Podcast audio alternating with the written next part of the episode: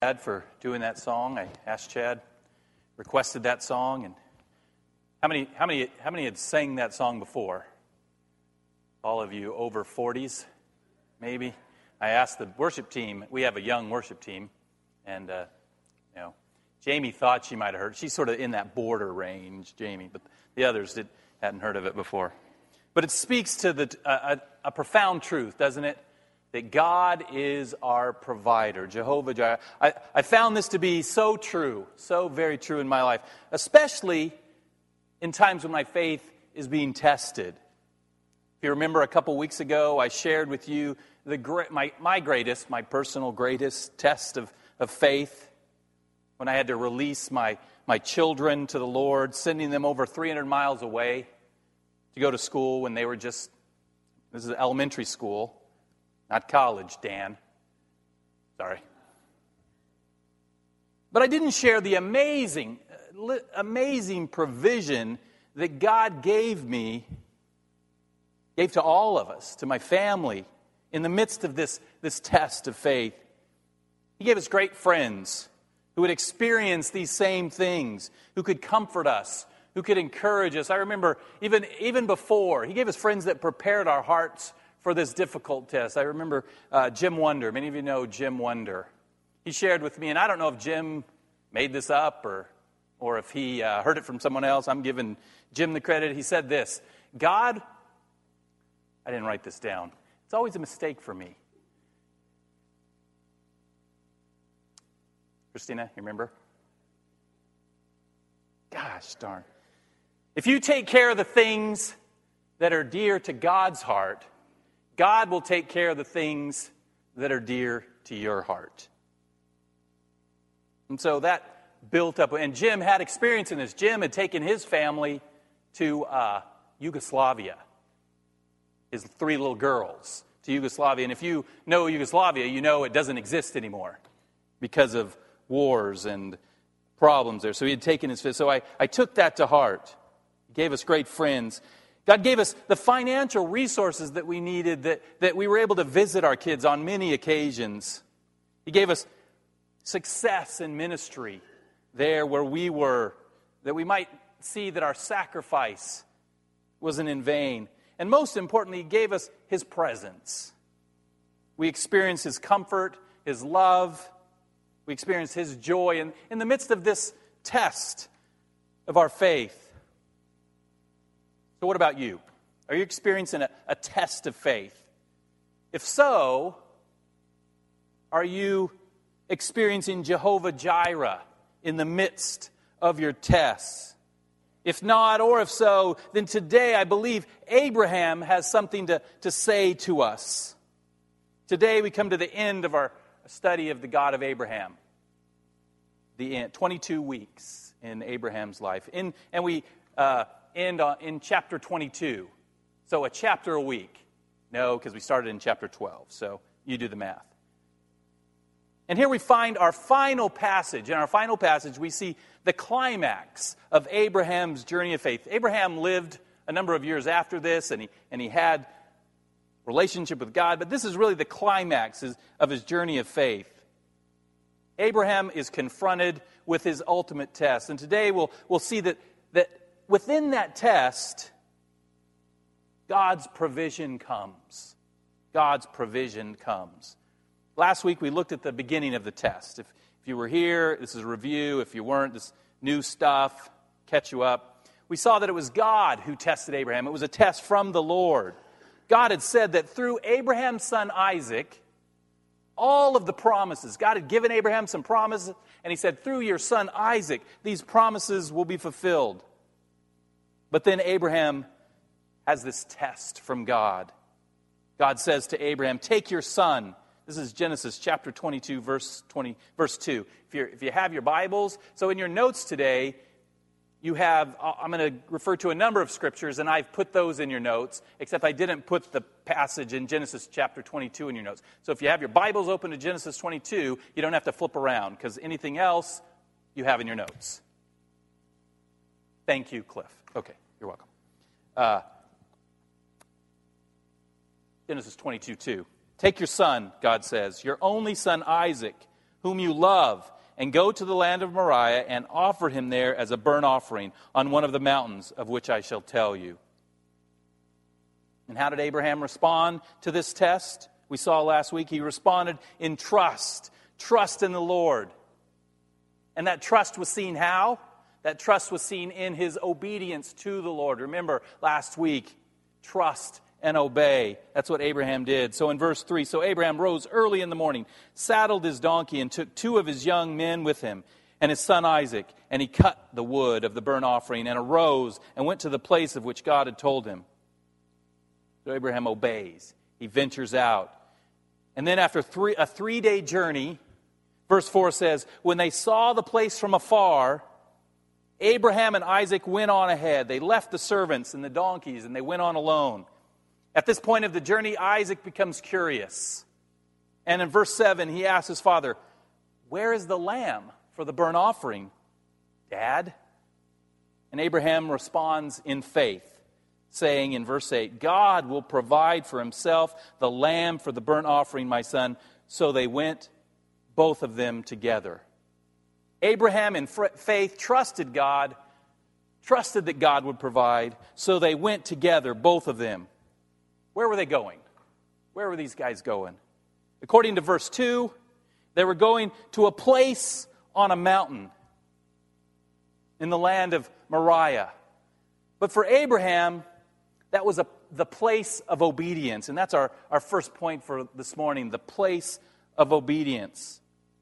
Verse 9 says at the beginning, when they came to the place of which God had told him, they came to the place that God had told him to go to. Abraham arrives in this place. In one respect, his journey to this place began three days, three to four days before, when God had told him to sacrifice his son. He said, Go to this place. But in another respect, his journey had begun many, many years earlier, when God came to him in the, in the land of Ur. You remember? Genesis chapter 12, that's where we started. And God came to Abraham and said, Go from your country and your kindred and your father's house to the land that I will show you. Again, to the land that I will show you. Stepping out in faith. From that point forward in Abraham's life, he began this journey of faith. And that journey involved many places. If you've been with us, as we've seen Abraham's life, he's been in many, many different places. Sometimes Abraham was in the place of disobedience. We saw that in Egypt and in Gerar when he lied and told Pharaoh and then Abimelech that Sarah was not his, not his wife, but his sister. Abraham, in, in those instances, was not trusting in the Lord to protect him. He felt his life was in danger because his wife was so dang hot that everybody. Can I say that? I did, sorry. It's not in my notes. If I say stuff not in my notes, I get in trouble. That's the problem. That's true.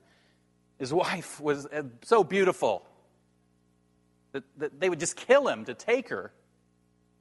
And so Abraham didn't trust in the Lord. He came up with his own strategies. He was in the place of disobedience. And even though Scripture doesn't give us the exact location, the place of Abraham's greatest disobedience was where he took Hagar as a, as a second wife, where he fathered Ishmael in an attempt to shortcut the promises of God. You'll remember the story. Abraham didn't trust the Lord to fulfill the Lord's promises. God had said, through your offspring, be a great nation, a great people. All the nations of the earth will be blessed. Well, I'm going to take care of that, Abraham. But, but Abraham takes a shortcut in this great place of disobedience. When Abraham was, notice, when Abraham was in the place of disobedience, it was because he was not trusting in the Lord. Instead, he was trusting in his own plans, his own abilities, his own strategies, his own strengths to get him through. Listen, the place of disobedience is where you go when you don't trust in the Lord. The place of disobedience is where you go when you're not trusting in God. And I would encourage you, if you, if you find yourself in that place of disobedience, and we know where it is, we know where it is in our, in our own life, ask yourself, Why am I not trusting in the Lord in this situation? What needs am I trying to meet instead of trusting that, that God can meet those, that God can provide for those? Why do I think I know better than the creator of the universe? Ask yourself that question. When you're in that place of disobedience, I know better. I'm trusting me instead of the one who made me. And when you realize the foolishness of your situation, repent. Call on the Lord, asking Him, begging Him, pleading with Him to give you the faith to trust in Him. He'll answer that prayer, I promise. Ask Him, Lord, take me. Take me to the place of obedience. It's where I want to be in my, in my heart of hearts. On his journey of faith, Abraham had learned that the place of obedience is a far better place.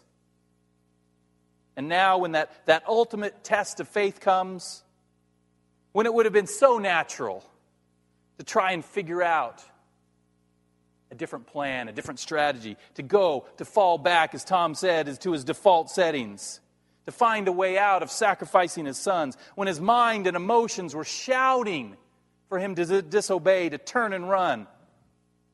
We read this in verse 9 Abraham built the altar there in the place of obedience and laid the wood in order and bound Isaac his son and laid him on the altar on top of the wood. Abraham was, was at the place God had told him, the place of obedience. He bound Isaac, his son, and, and laid him on the altar on the top of the, the wood. The wood was there because it was a burnt offering didn't get that, it's because he's going to light it on fire. We should pause here and say something about Isaac. We haven't talked much about him. Scripture gives us no indication whatsoever that Isaac struggled in any way. As I mentioned last week, most scholars agree that Isaac was at least a, a young teenager, but many feel he was probably much older, maybe even into his 30s. In any case, he didn't He didn't have to submit willingly. He could have we could have read a story of wrestling, Abraham and Isaac wrestling like Jacob wrestled with the angel coming up. But there's no wrestling. Apparently, Abraham's faith had been instilled in his son, Isaac. And both Abraham and Isaac had come to this place of obedience together. That says something to us, doesn't it, as fathers, as parents? Are we instilling our, our faith in our children? And so we read in verse 10 Then Abraham reached out his hand and took the knife to slaughter his son. Abraham was in full, complete submission to the Lord. He trusted God above all his thoughts and all of his desires. He'd arrived at the place of obedience. What about you? What about, what about me? Have we arrived? Are we in the place of obedience? Is our faith such that, that we will obey God no matter how difficult a command He issues? Now, let me assure you that God will not ask you to sacrifice your children. This was a one time deal never to be repeated, and in fact, later to be forbidden by the sixth commandment you shall not murder.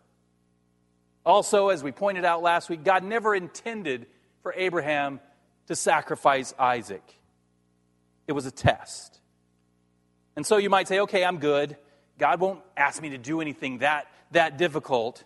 I, I'm okay. I can, I can go to that place of obedience. But before you arrive, you need to count the cost. There's a cost involved going to this place of obedience.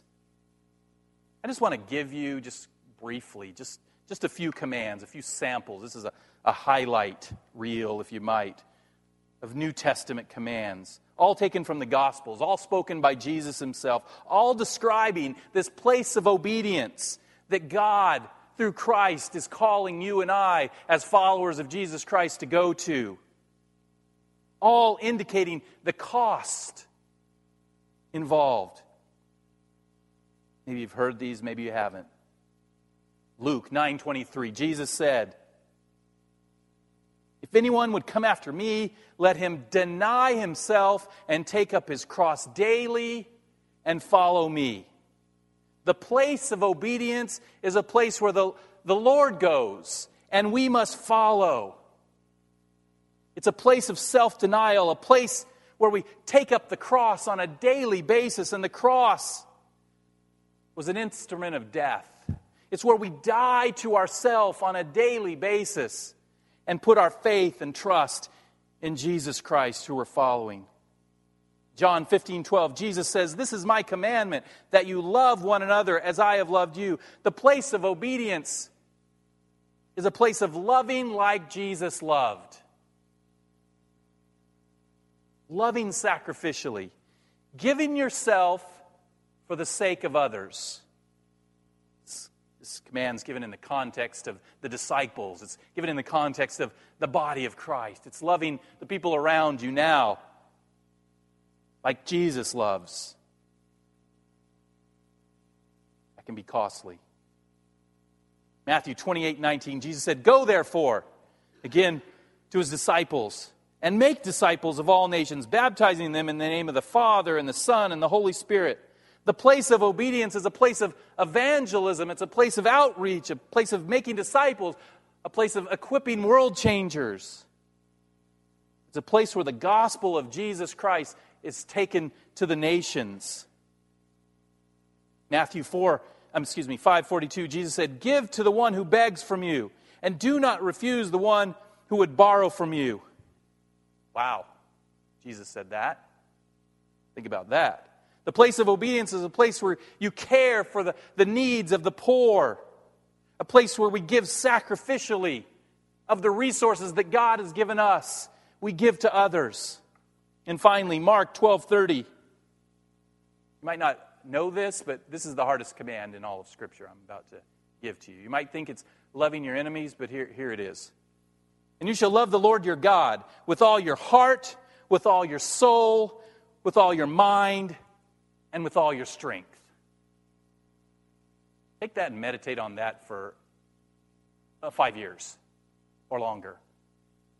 The place of obedience is a place where your entire being, your heart and your soul and your mind and your strength are given over in love to God. The place of obedience is where everything you do, everything you say, comes from the, the love you have for God.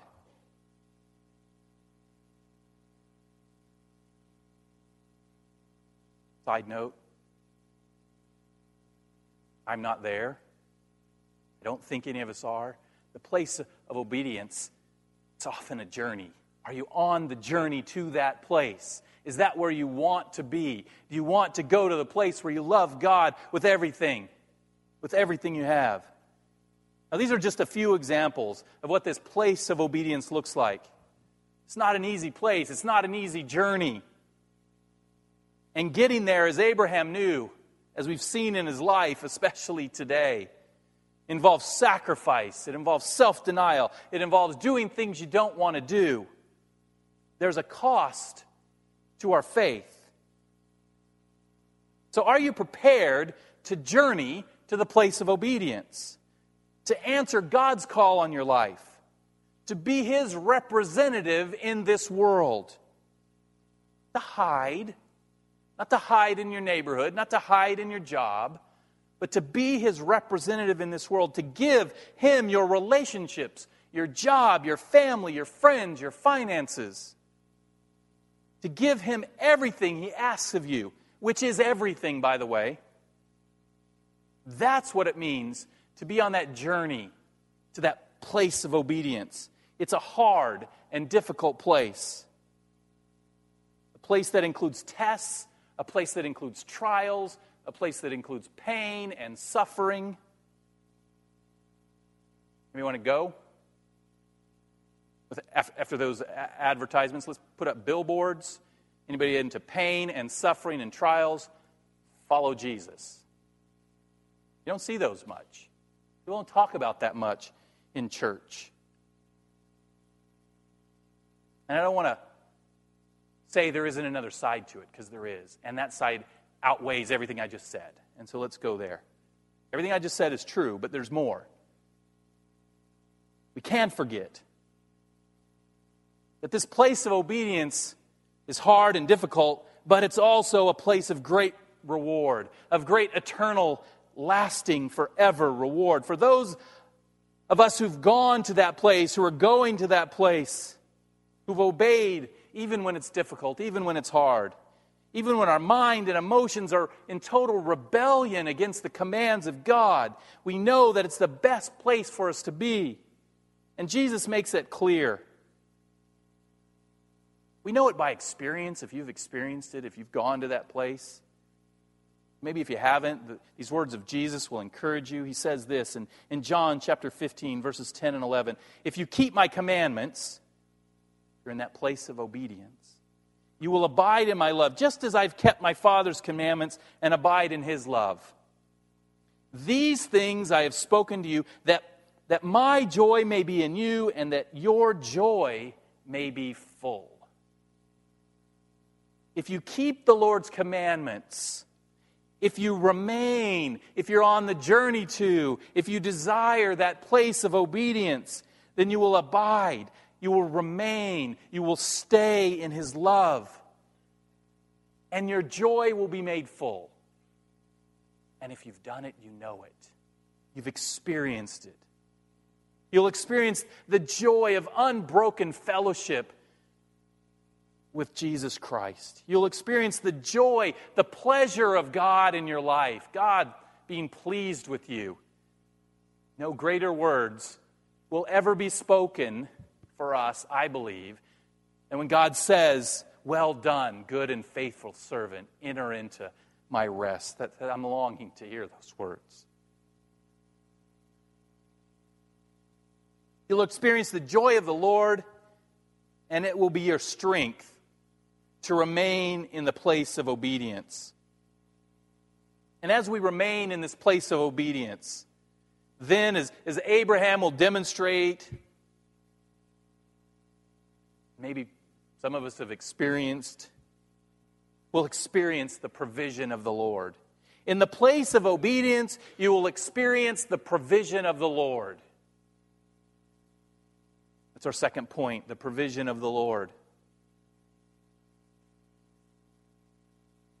We now come to verse 11. Remember, at this point in the story, verse 10, Abraham had raised his knife. His knife is over the head, over the heart of his son. And in faith, he's, he's ready to plunge that knife into the flesh of his beloved son Isaac.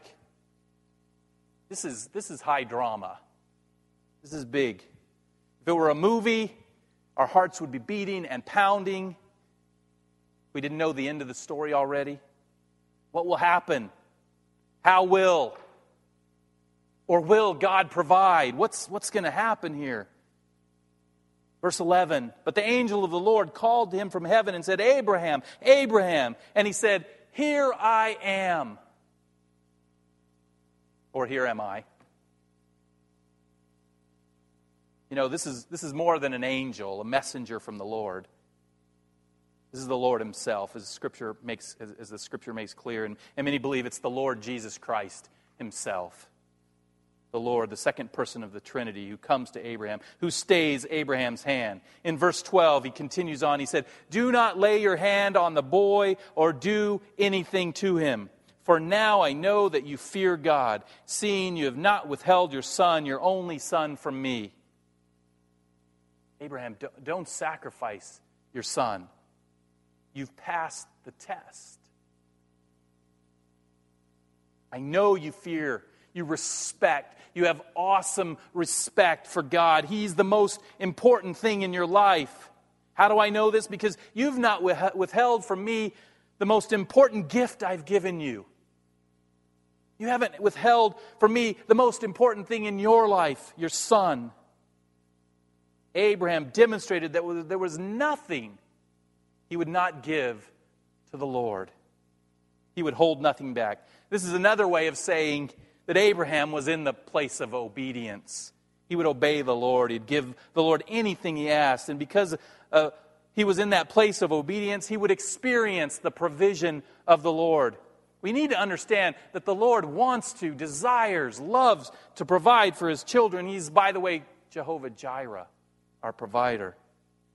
But the provision comes, got to remember this, when we surrender all to him, when we hold nothing back. If we hold back from the Lord, then provision is limited, if not completely forestalled. We have no guarantee of any kind of provision if we're holding back from the Lord. One of the most heartbreaking illustrations of this is found in the Gospel of Mark, chapter 10. Breaks my heart every time I read it. A man came to Jesus and, and asked him what he must do to inherit eternal life. He wanted eternal life, he knew it was important. And Jesus asked him about keeping the commandments, and he said he had kept them. And then we read in Mark chapter 10, verse 21 And Jesus looked at him and loved him.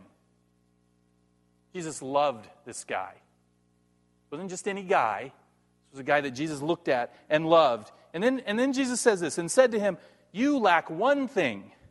Go sell all that you have and give to the poor, and you will have treasure in heaven, and come follow me.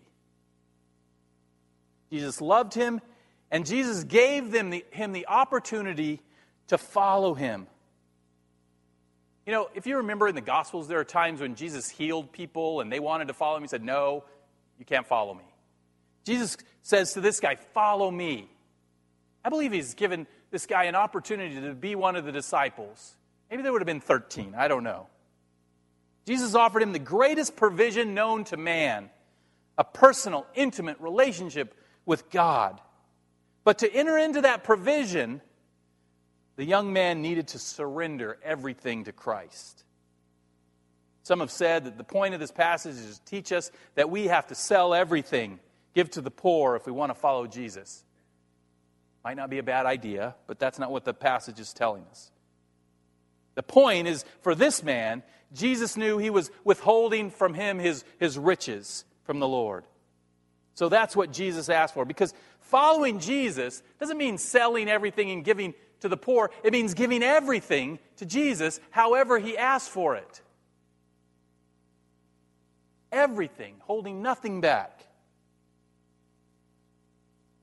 And verse 22 gives the sad conclusion to this heartbreaking story. Disheartened by the saying, he went away sorrowful, for he had great possessions. He had great possessions. You have great possessions. Are they your possessions are they God's possessions? This man gave up a relationship with the eternal living God, the creator of all things, because he wanted to hold on to some stuff, some created stuff. He didn't receive the provision of the Lord because he was holding back from the Lord. So the question comes to you and I what are we holding back from the Lord? What in our lives are we unwilling to give over to Jesus Christ? Is it stuff? Is it money? Is it savings? Is it possessions? Is it things? Is it a relationship? Is it a sinful practice that you're holding on to? No matter what it is, until you release it to the Lord, until you stop holding things back from Him, you'll never underline never experience God's provision for your life. I'm not saying that God will give up on you. I'm not saying that the Holy Spirit will stop Holy Spirit will stop working in your life. But I am saying that if you hold back from the Lord, you cannot enter into the best He has for your life. There can't be. There can't be any real fellowship with Him. There can be no joy in the Lord, and therefore no strength from the Lord. God will not say to you, Well done, good and faithful servant. We know this to be true. I know this to be true. When I hold back from the Lord, I'm saying, I don't trust you, Jesus. I don't want you in this area of my life. I don't want to give you this thing, this person, And Jesus, who's always a gentleman, never forces the issue, never forces himself upon us. Remember Revelation 3:20, he stands at the door and he knocks. He's waiting for you to invite him in into those places that you've withheld from him. He will not provide that which we do not want. He doesn't uh, commit breaking and entering. You know, you got to open the door. Come in, sweep that, that room clean, Lord. I give it over to you. So we can't hold back from the Lord and expect Him to provide for us. You got that? You can't yell at God and say, Well, God, why didn't you do this for me? And over here, you're holding back. You're going your own way. You're not trusting Him. You haven't given Him everything. We can't hold on to some sin in our lives and expect God to answer our prayers. We can't refuse to give Him one area of our life and expect, expect the blessings to rain down in other areas of our lives. God doesn't work that way. God is called Lord for a reason. He's in charge, He's in control. It's not a, it's not a, it's not a 50 50 proposition, it's all or nothing with Jesus Christ.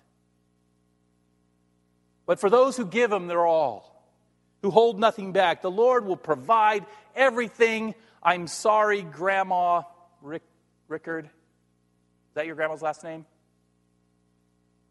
Okay, whatever. I can't hear what you're saying. He will give you everything you desire.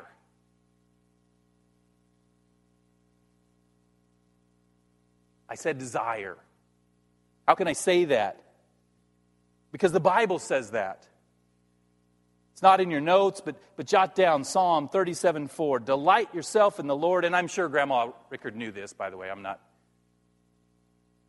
Because we say that, don't we? God will provide your needs, but not your wants, not your desires. And, and that is totally true in one respect. But in another respect, and we'll talk about that respect, delight yourself in the Lord, and He will give you the desires of your heart. He will provide for you your desires. Yes, God will provide your desires for you, but you have to delight in Him. There's a prerequisite to getting your desires. You have to delight in the Lord. Delight yourself in the Lord. He, mu- he must be your joy. He must be your treasure. He must be the most important thing in your life. Your life must be preoccupied with the Lord, with His purposes, holding nothing back from Him. Side note if that's the case, if you're doing that, then God gives you new desires. God gives you your desires. Your desires become His desires. Abraham held nothing back. We read in verse 13 And Abraham lifted up his eyes and looked, and behold, behind him was a ram caught in the thicket by his horns. And Abraham went and took the ram and offered it up as a burnt offering instead of his son. God stayed Abraham's hand. No, and now he provides him with the sacrifice. Instead of sacrificing his son, God provides a substitute, which Abraham sacrifices to the Lord. And in verse 14, we read So Abraham called the name of the place, The Lord will provide. And it is said to this day, On the mount of the Lord it shall be provided. Side note, we'll get to this in a minute. This mount is right in the same area that Jesus was crucified. On the mount of the Lord it shall be provided. Is right near the area of Jerusalem. Earlier, Abraham had told Isaac the Lord would provide a sacrifice. Now, in this place of obedience, the Lord does provide. And Abraham names the place, the Lord will provide Jehovah Jireh. God provides when we are in this place of obedience. And he continues to provide for Abraham by reiterating his promises. Verses 15 through 18, the Lord restates the promises given to Abraham. And when, when, when he began this journey of faith, remember back to Genesis chapter 12, and along the way, Abraham had been given promises and the promises to be restated, and God restates them. God, in these verses, swears by himself, for there's nothing higher that God can swear by than himself. He says that because Abraham, you've proven your faith, these promises, guaranteed stamp, will be fulfilled. Genesis chapter 20, verse 18 restates the final promise. That promise that we've become, I hope, very familiar with over the past several weeks and months. And in your offspring shall all the nations of the earth be blessed because you have obeyed my voice. We've said all along in our study of the life of Abraham and the God of Abraham that this promise refers to the coming of Jesus Christ. Jesus Christ is the seed of Abraham. And his blessing refers to his sacrificial death for the sins of humanity. That through Christ all the nations of the earth would be blessed. That promise, it reaches from Abraham through Christ out to all who trust in Jesus.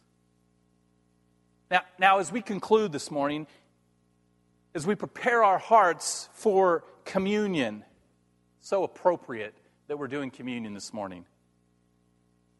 I want to look quickly at this story of Abraham and Isaac one more time. For in this story, we find a picture of Jesus Christ. We find a picture of how Christ, the seed of Abraham, becomes a blessing to all the nations of the earth. We find the picture of true sacrifice is our third final point. Jesus said in John chapter 5 verse 39, you search the scriptures because you think that in them you have eternal life and it is they that bear witness about me. It is they that bear witness about me, Jesus says. What scriptures is Jesus talking about? He's talking about the Old Testament scriptures. The Old Testament scriptures bear witness of Jesus Christ. In, in many ways, the Old Testament scriptures are a picture of what God would accomplish through Christ. So, as we looked at Genesis chapter 22, as we looked at Abraham, the father, and his faith being put to the test, as we saw his trust in the Lord, his willingness to go to that place of obedience, his willingness to sacrifice his son Isaac, and as we saw God provide a ram for that sacrifice. In this story, we have a picture. We have a, a foreshadowing, a looking forward from Abraham's perspective of what's to come. For us, it's already taken place. We're looking back. We're remembering this morning what this story pictures for us. Specifically, we have a picture of the sacrificial death of Jesus Christ. Let me quickly give five ways that this story pictures and points to, foreshadows the sacrifice of Christ. There are others. I, I, the, the, place, just the fact that it's in the, in, in the same vicinity where Christ was crucified. Abraham, Isaac is, is offered up. I mentioned it, but it's, it's not one of the five. There are others. I'm, I'm just going to mention five. First, in verse 6, notice Abraham took the wood from the burnt offering and laid it on Isaac. Isaac carried the wood that would be used in his own sacrifice.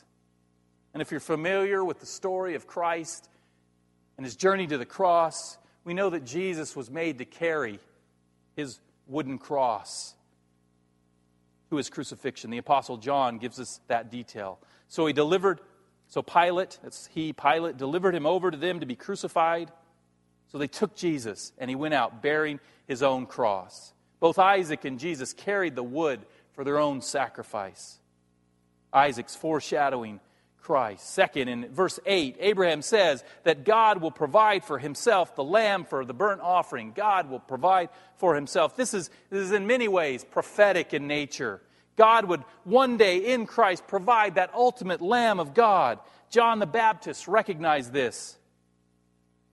When he saw Jesus, he said, Behold, the Lamb of God who takes away the sin of the world. So, second, Abraham said, God will provide the lamb, and Jesus would become that lamb that God provided. Third, in verse 9, when Abraham bound Isaac, his son, and laid him on the altar, there, there's no word of protest. We pointed this out. There's no word of resistance from Isaac. There's no word from Isaac. We think of, of Jesus, who said nothing before his accusers. Isaiah's prophecy of the coming Savior makes this clear. He was oppressed and he was afflicted, yet he opened not his mouth, like a lamb that was led to the slaughter, and like a sheep that was before his shears is silent, so he opened not his mouth. So, third, both Isaac and Jesus didn't resist being sacrificed. Fourth, in verse 10, when, when Abraham, the father, reached out his hand and took the knife to slaughter his son, in the same way, it was God the Father's will that his son be sacrificed. Jesus was tried and convicted by the Jews. He was turned over and crucified by the Romans, and he died for the sins of all humanity. In many ways, it was you and I, or you and me, who crucified Jesus. But it was ultimately God the Father who was behind all of these events. Listen again to the prophet Isaiah who makes it so clear. Isaiah chapter 53, speaking again of the coming Messiah, says, Yet it was the will of the Lord to crush him. He, was, he has put him to grief. When his soul makes an offering for guilt, he shall see his offspring, he shall prolong his days. The will of the Lord shall prosper in his hand. It was God's will his plan that Jesus be sacrificed for the sins of humanity, so fourth. Abraham's willingness to sacrifice Isaac pictures the father's willingness to sacrifice Jesus. Fifth and finally, in verse 13, when, when Abraham went and took the ram and offered it up as a burnt offering instead of his son, when Abraham takes this substitute ram provided by God and offers it up sacrificially in the place of Isaac, we see a, a foreshadowing. This is the heart of the matter, by the way. We see a foreshadowing of the substitutionary death of Jesus Christ. It was you, it was me who deserved death for our sins. Like the ram was for Isaac, Jesus is for you and for me a sacrificial substitute. Jesus' sacrifice saves us from paying the penalty we so rightly deserve. Peter says in 1 Peter 2 4, He himself bore our sins in his own body on the tree, that we might die to sin and live to righteousness. By his wounds you have been healed. Christ died for us. Christ provides righteousness and healing for us. So, fifth, the ram that was substituted for Isaac pictures Jesus Christ, who substituted for you and me.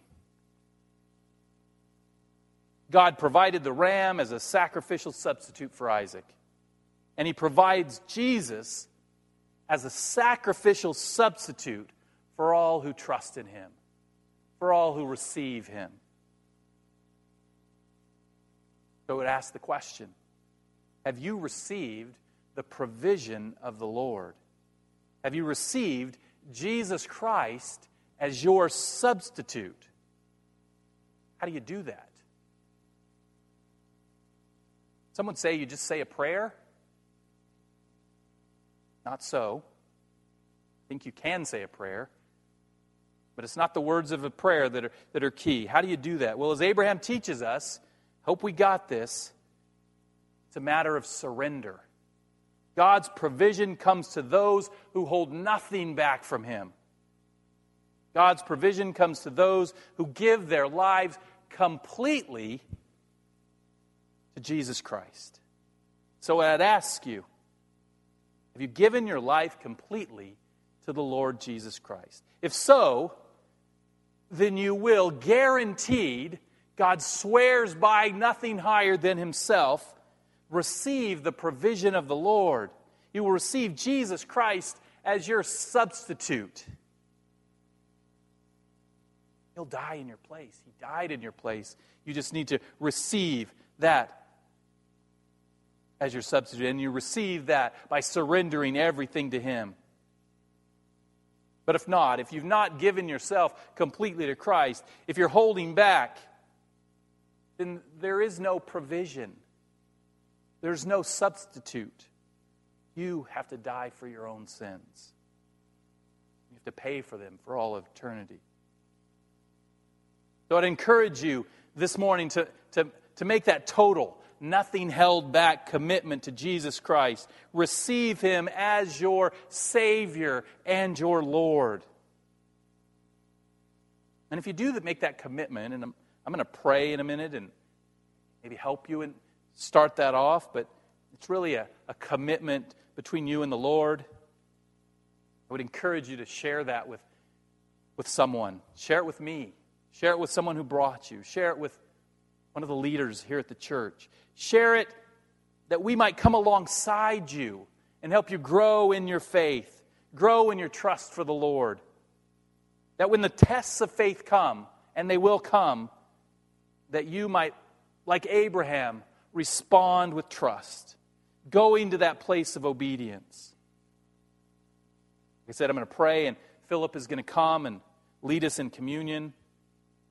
As we remember the sacrificial, substitutionary death of Christ, pictured by this ram caught in a thicket as we partake of communion together, remember that God is Jehovah Jireh.